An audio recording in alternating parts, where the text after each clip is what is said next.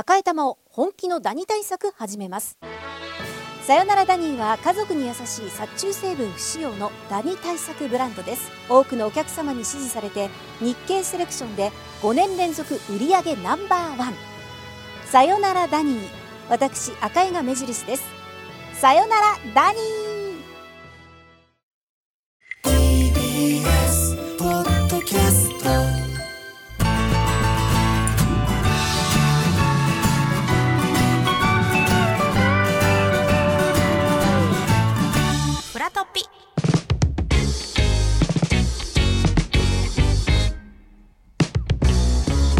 ここからはフラットトピック略してフラットピーです。今日はこの方をゲストにお迎えしました。シンガーソングライターのミワさんです。よろしくお願いします。よろしくお願いしおます。願いいたします。ミワさんとヒカルちゃんは、はじめましてですはじめまして。一方的に曲をもう楽曲をずっと聴いていたのであ、本当ですか、まあ、あ、ありがとうございます。ず、ヒカルちゃん。んは、オードリーさんのラジオはいが好き、まあ、リトルトゥースというね、呼び名がありますけど、ってなると、やっぱ、美和さんと若林さんの曲っていうのがね、結構、オードリーさんのラジオ聞いてる方は、そこでも美和さんの曲聞くことってありますもんね。そうですね。なんか逆に言うと、私、あの、みやさんの方がもともと好きだったので、うん若様が、あの、一緒に、こうや、ね、ラジやってらっしゃって、はいはいえーみたいな。好きと好きがじゃあコラボしたっていう感じになるんですね。嬉しい本当後から知ったので、私は当時は知らなかったのよ、まだ。うん。小学生ですもんね、当時。そうですね。そう。あれま。僕2014年にはい美和さんと、ご一緒さまあ、イベントで共演させていただいてということで こう覚覚えてらっしゃいます？覚えてます、覚えてます。ラブ部活フェスっていう、はいあの、イベントがあったんですけど、はい。司会をパンサーさんがしてくださっていて、はい、ね。このお三方の MC すごそうだな。えーまあ勢いになった頃のパンサーですよねこれね。うん。みやさんのこのイメージもすごかったです。あの、パツの黒髪。で、はい。今はねちょっとこう髪型も、はいまあ、変え変わられて変わられて。いろんなみやさんがね。9年経てばいろんなこと環境ももちろんねねびっくり。変わったでしょ9うし年も経ったんですか。もうなんか別世界ですね。ちょっと改めてじゃあプロフィールご紹介させていただきたいと思います、はいえー1990年生まれ神奈川県のご出身です高校時代から音楽活動を開始して下北沢や渋谷を中心に弾き語りライブを行い2010年3月にシングル「Don't Cry Anymore」でメジャーデビューをされます。伸びやかで透明感のある歌声と等身大の歌詞で注目を集めます。2013年から2016年まで4年連続で NHK 紅白歌合戦出場を果たし2015年に3月には、えー女性アーティスト初のはアコアコギ一本弾き語り日本武道館 2days 公演。ミワライブアット武道館アコギ誌も開催。2018年7月には初のベストアルバム「ミワザベスト」をリリースされました。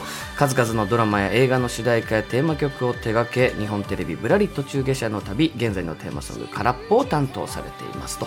まあこのプロフィールだけ読んでもまあいろんなことをねやられてこの日本武道館 2days お一人で。あ弾き語りで。はい。あ、そうです、そうです。いかがでしたこれは。一人でまあなん1万人以上のお客さんの 2days 相手にするわけですよね、はい。このエネルギーみたいなものって。まあ、もう弾き語りは、あの、それこそ下北沢ロフトっていう、はい。まあ、小さな小さなライブハウスからスタートして、まあずっとずっとこう続けてきたことで、47都道府県も、あの、回ったんですけど、はい。まあ、その中でもこの武道館 2days っていうのがまあこう忘れられないやっぱり思い出の一つでこう一人で全部こうライブをはいこう掌握するじゃないですけど。そういうことですよね、でもね。さ自分でこうギターを始めないとライブが始まらないわけですよ、はいはい、そのなんかこう緊張感っていうのがうん。すごくてもし自分が止まっちゃったらライブも止まっちゃうみたいな。シーンとなるっていうことですもんねその感じがねいやもう何とも言えない緊張感だったんですけどでもやっぱりこう夢が叶ったなっていう瞬間でもあってうんすごい思い出に残ってますね。やっぱ高校時代にもう本当に曲を自分で作っそうですね。てってい。うで、はい。その弾き語りを街でっていうかまあや,、はい。やるってなるのって、はい。どういうきっかけで曲作ろうってなるんですか？結構聴いてきた音楽がシンガーソングライターの人が多くて、はい。曲を作って歌うっていうことに対して、まあ、憧れがあったのと、うん。まあ、それまでもこう歌手になりたいっていう夢はあったんですけど、はい。自分で曲を作ってみようかなみたいな感じできっかけがあって、で最初ピアノで作り始めて、はい。同時にギターもこうえ練習し始めて、うん。だんだんだんだんギターでの弾き語りに移行していくんですけどギターがいいなと思ったのは何なんですか？ギターは当時シェリル・クローってアーティストだったり、はい。アブリル・ラビーンだったりが好きでこう女性でギターを結構ガシガシ弾いていくアーティストに憧れていたので、うん。私もなんかあんな風にかっこよくギターを弾いて歌いたいなって思ったのがきっかけです。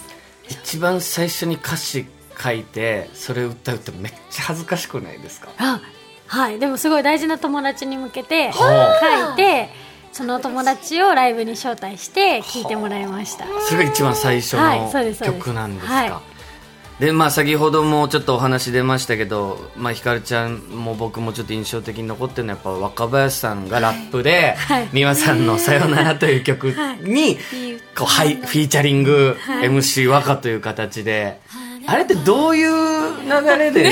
しかもね勝手に向井さんのお名前入っちゃってるんですよ そうなんですよね。若林さんのラップの中にね。結構連呼されるっていう。ね 又吉向井千代っていうね。すいません本当に。いやとんでもないありがとうございます。お名前をお借りしてしまいました。しかも横浜アリーナとかでも歌っているので。すいません本当に。いやいや。こんな大事になるとは当時は思ってなくて、はい。当時はオードリーさんの5周年かなうん。を記念したイベントにはい。国際フォーラムに呼んでいただいて、はい。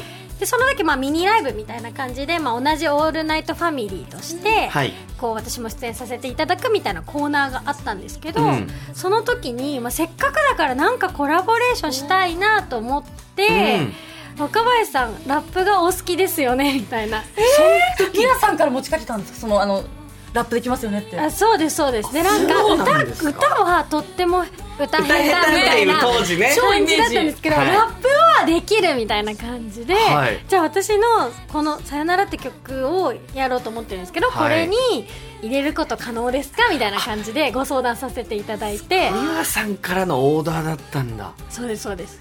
だって今やね日本放送のその「オールナイトニッポン」のジングルも星野源さんと若林さんでやってラップでやってらっしゃいますけど、なんかじゃあ若林さんがラップやれるっていうののいもしかして最初いやの機多分会だこれ結構大きなきっかけですよね、ですよね 多分ね。あ超かっこよかったですもん。これでもどういうラップにするかっていうのはじゃあそこはもうお任せでってお任せで書いていただいたらこんなことになっていて。2時間で書いたみたいななんか話ありませんでしあたそうです。でこれをや一回やって、で横浜アリーナでライブがある時に、はい。あ見に来てくださるってことになって、はい。え見に来てくださるんだったら、コラボできますかね。またお願いさせていただいて。えみたいな。うん。ってなったけどでもあれ歌詞かなり古いじゃんみたいになって、はい。えでも大丈夫ですよって私は言ったんですよ一応。そのままでもいいでいいすよですよって言ったんですけど書き直してきてくださって、え更新されたっていう。すごい。聞いていかがでした？だからご自分皆さんは どんな内容かもちろん分かんないわけじゃないですか、はいはい。本番でそうですそうです。本番でいきなり。って形ですよね、どうなんか？です吹き出さないように歌うのが大変でした。あの、ま、真顔で歌わなきゃみたいな。こっちは真面目に歌わなきゃなので、はい結構ね誰がもう大変でした。笑いがこらえるの。かなり美和さんのことをね、はい。こう、への思い、詰まったラップですもんね あれね。結構私のこと調べてくださってるな感がありますよね。誰と共演してとかで愛が。もちろん曲名とかもこう散りばめられてたり当して時やってね、たラジオ番組の名前とかも出してくださってたりとか。ですよね、はい。でもまあまさに「オールナイトニッポン」はやっぱ美和さん、ややられてたじゃないですか、はこれラジオっていうのどうですか？いやだからラジオがなかったらこんなにオードリーさんとも濃い絡みがなかったのでやっぱり当時その「オールナイト」すごい横の絡みを大事にしてくださっていて美和さんやってらっしゃった時の並びって誰とかですか？他はあもちろんナイナイさんとかはいはいもういまだにねもちろん現役でやられてますけど。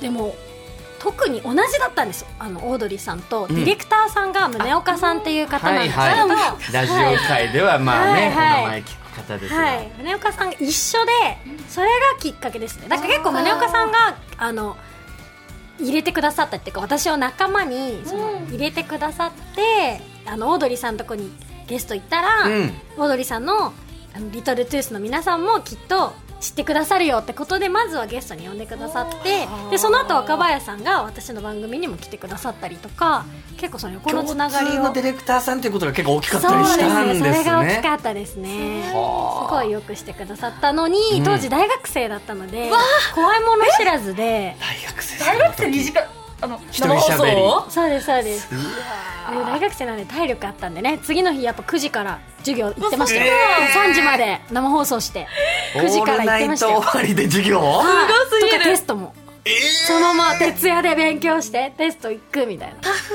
タフでした。今だったらちょっとなかなかできないようなことですもんだからね。やっぱり若林さんゲストに来ていただいても、うんめっちゃ失礼だったなって思いまし なんか普通にガンガンこう絡たんでいやばかったくみたいな。ですいきなりなんかああじゃあもうあの MC をもう一回しますみたいな。えー、丸投げみたいな今聞くと冷や汗出ますもん。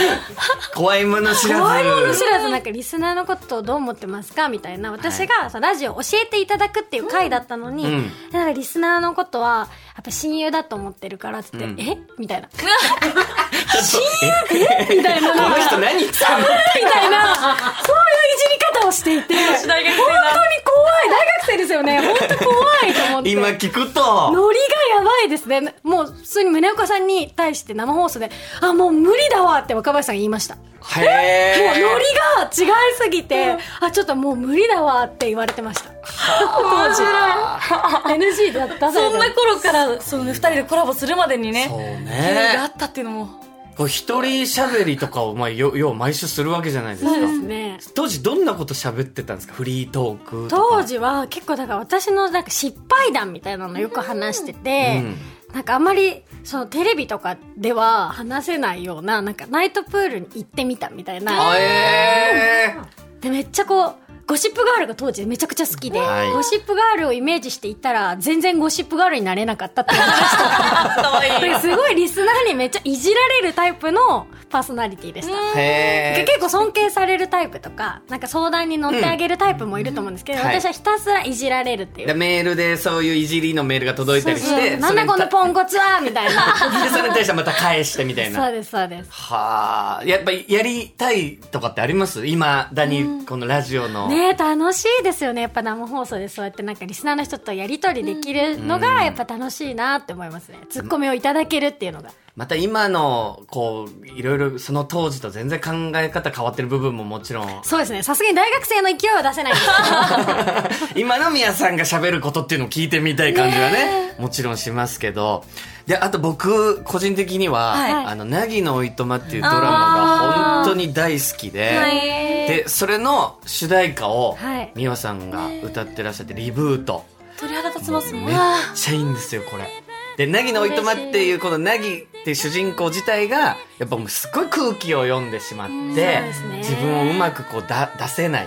で一回おいとまをいただいてちょっと自分をもう一回見つめ直すみたいな生活を始めるんですけどまさにこの「リブート」って歌もああすればこうすればっていろいろ考えて動けないみたいなところから始まるじゃないですか。はいこれはどういうリブートっていうのは生まれた曲なんですか流れで？えっと凪のおいとまのお話をいただいて黒木華さんにもお会いしてあそうなんだ。そうなんですだからどういうこうイメージかっていうのをなんか共有しながら、はい。そうなんです主題歌って作る時そういう出演者さんとも会ったりするものですか？いや今まではなかったんですけど、はい結構同世代だしなんか私たちの物語っていうかなんかすごく共感できるお話だなっていうことで意気投合して、はい。でなんか一緒にカラオケとかもええして。最高そうなんです。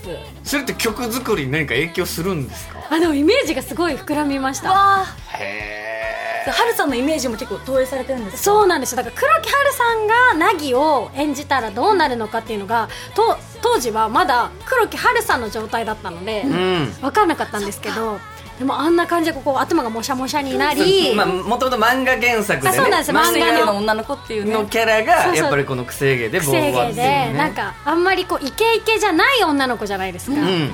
なんかその感じになるのかなってぐらいイケイケだったので めっちゃかっこいいんですよ。黒木華さんプライベートでも、うん。でもう歌も超すごい超上手でお上手でん。ノリノリで、この黒木さんが演じるの面白いなって思ってギャップが。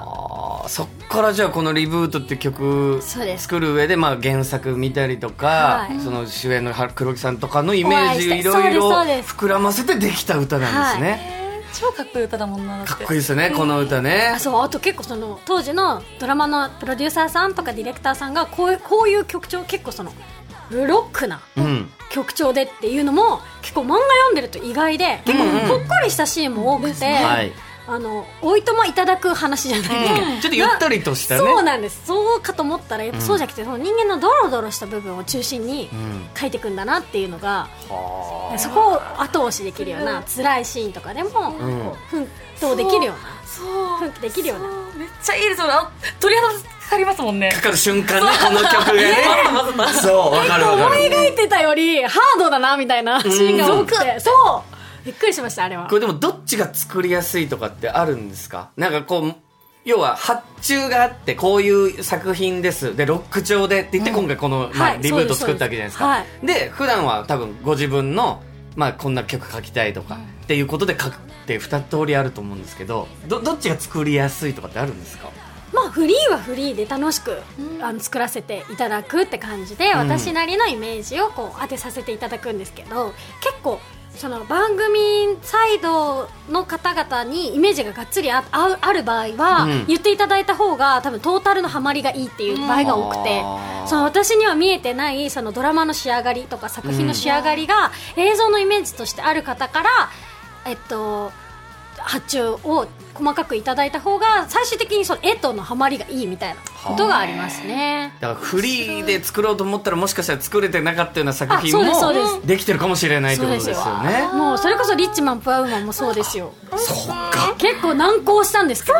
光へはいあー嬉しい。いやちょっと新曲のお話もまさにこのあそうだ。みやさんの新曲「空っぽ」はいこの曲もですね日本テレビの「ぶらり途中下車の旅」の現在のテーマソング、はい。もう「ぶらり途中下車」は3曲。そうなんです。みやさん曲やっあてるんですよりがたいですよね。ねこの前出出演も初めてさせていただいて。旅もしたんですね。旅もしたんですよ。はあ。総武線に乗ってきました。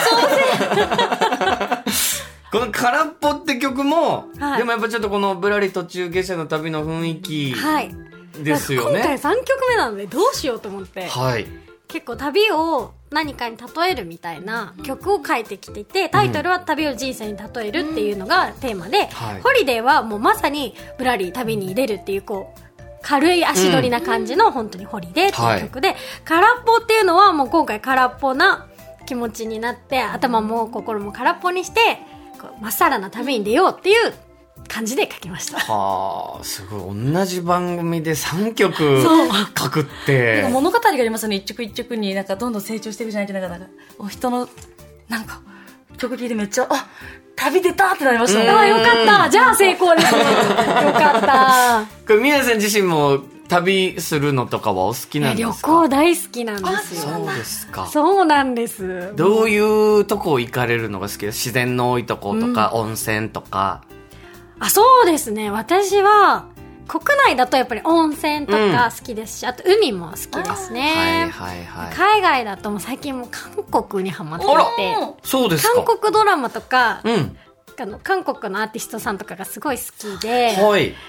韓国料理もすごい好きで。向井さんもこの間へー僕もこの間韓国旅行行きました。イテウォン行きました？クラスが僕が好きだったんでイはい。テウォン行ったりとか、いろんなとこ回りましたけど。へえあロケ地巡りをしたんですか？そうですね。いい。え道巡りっていうか聖地巡礼みたいにしたりしまますだ1回しか行ったことなくおてあそうなんですでもその時冬だったので寒くてちょっとロケ地巡り無理だなと思って、うん。キョンボックンだけ行きました。キョンボックン？あのなんていうんですか古いあの観光地であのチマチョゴリ着てくと無料で入れるみたいなところですえしましたこれ言ってたんですか？来ました。あら。テンション上がりました。そういうのってななんかにあげたりされてないんですか？インスタにはあげましたね。うーん。今年の3月3日にあげました。あのデビューの周年なんですけど3月3日にデビューしたんですけどデビュー13周年かな。耳の日。耳。であのひな祭りですか？そうそう どっちかって言ったらそっちですね。3月にあの耳の日最初に出てこない。えちょっとこちらの曲もねお聞きしたいんですがはい。皆さんあっという間にちょっとお時間があ来てしまいましたが。早い。生放送やっぱ早いですよね。お知らせとかございましたらはい。あのーもう今週の土曜日なんですけれども、はい。7月29日土曜日に開催される、目覚ましクラシックスサマースペシャル2023に出演させていただきます。はい。こちらサントリーホールのクラシックうん。が行われるような、はい。とっても敷居の高いうん。ホールで、まあ今回クラシックスということで、い。あの、弦の皆さんとか、ピアノの皆さんと一緒に演奏するということで、初めてサントリーホールで歌わせていただけるので、めっちゃめちゃ楽しみで、で、昨日、かなリハーサルがあったんですけど、はい。めっちゃ良かったです。めっちゃもうすごいと思って初めて、うん。そのクラシックの皆さんと一緒にはい。歌うのが初めてなのですっごい楽しくて、また違う味わいの皆さんの楽曲にそうなるわけですね。すごいと思って。ちょっとこちらぜひぜひ見に行っていただきたいと思います。楽しみです。ということで、はい。えー皆さんとは最新曲を聴きながらお別れということになります。皆さん最後に曲紹介お願いいたします。はい。それではお聴きください。2話で空っぽ。あ皆さんありがとうございまりした。がとうございました。TBS